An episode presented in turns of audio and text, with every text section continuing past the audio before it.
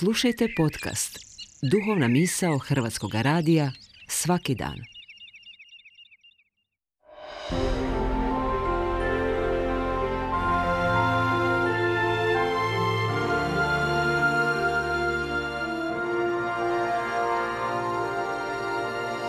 Duhovna misao. Urednica je Blaženka Jančić.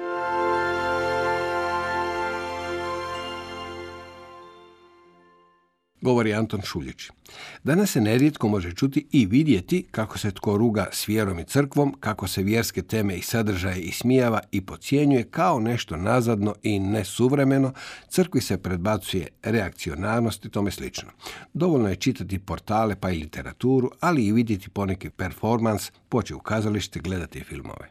Ako ste pomislili da ću sada početi govoriti obananaški, varate se. Naravno da sam uvjeren da ima puno što više i najveća većina stvari u vjeri i crkvi koja je vrijedna što više i sjajna, no osim zloče pojedinih autora i medija koji se rugaju iz vlastitih pobuda, postoje i stvarni razlozi zašto se nešto ističe u negativnom kontekstu. Naime, postoje ponašanja, tradicije i neki neprobojni krugovi do kojih istinska poruka vjere nije stigla. Je li to i svijet medija i kulture? Moguće. Papa drugog Vatikanskog koncila, sada sveti Pavo VI, još je sredinom prošlog stoljeća kao nadbiskup Milana shvatio da crkva više nije neko snažno ustrojeno društvo koje može pokrenuti društvo, te da postoji čitavi niz zatvornih svjetova koji su postali neprobojni za kršćansku vjeru. U te krugove tada su se mogli ubrojiti svijet financija, svijet mode, svijet radničke periferije – crkva više nije bila monolit, kako je dobro uvidio nadbiskup Montini, ali on nije vidio da joj je svijet stranac ili protivnik. Pitao se tada milanski nadbiskup zajedno s Eliotom je li crkva napustila čovječanstvo ili je čovječanstvo napustilo crkvu. Montini je još tada shvatio, kako je napisao u jednom tadašnjem časopisu, da kršćanin ne gleda svijet kao, citiram, bezdan propasti, nego kao žetveno polje. Drugi Vatikanski koncil, od kojega se, nažalost, neki mlađi svećenici i teolozi ograđuju ili ga čak odbacuju, tu je Montinijevu paradigmu usvojio i ugradio u svoje smjernice. Svijet nije područje od kojega je Bog odustao. Što više, svijet je područje u koje on šalje najbolje od najboljeg, uključujući i vlastitoga sina, te one koje je on sabrao u svoje ime. Isus nije tri godine svoga javnog djelovanja proveo u proklinjanju svijeta i žalopojkama. Kod evanđelista Mateja čitamo, vidjevši mnoštvo, sažali mu se nad njim jer bijahu izmučeni i obhrvani.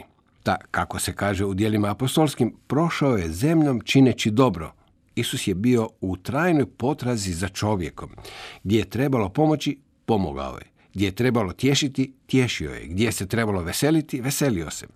Charles Peggy, veliki francuski pjesnik kršćanske inspiracije, Takav je Isusov odnos prema čovjeku i svijetu opisao, citiram, presjekao je to, oh, vrlo jednostavno, tako što je proveo kršćanstvo u dijelo. Završen citat.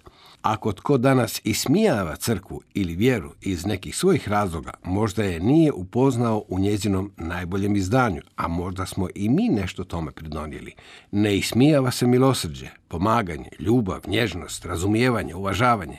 Ismijava se farizeizam, formalizam, tradicionalizam bez pokrića. Ismijava se ljudska glupost ili barem ljudska nesmotrenost i nedorečenost zamotana u formule i nemušti jezik. Montini je vidio da treba mijenjati formu. Sveti Ivan Pavo II. govorio je da treba mijenjati crkvenu strukturu. Sadržaj imamo, i on ne blijedi u sebi, već u nama. Stoga bismo se skoro složili s Lesingom koji kaže, citiram, da sam živio u Isusovo vrijeme i vidio čudesa koja je on činio, da sam vidio kako se ostvaruju proročanstvo o njemu i sam bih uzvjerovao. Kad bih pak danas vidio da kršćani opet čine ta čudesa, kršćanstvo bi me svakako zanimalo.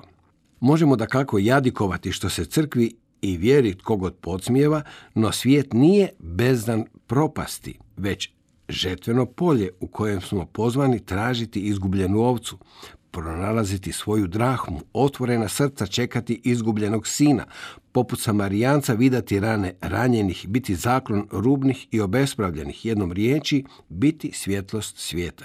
Crkva ne bi smjela biti monolit za vježbanje moći, oskočna daska karijerizma, već kvasac dobrote, blizine, topline i zaštite. Toga svi trebamo.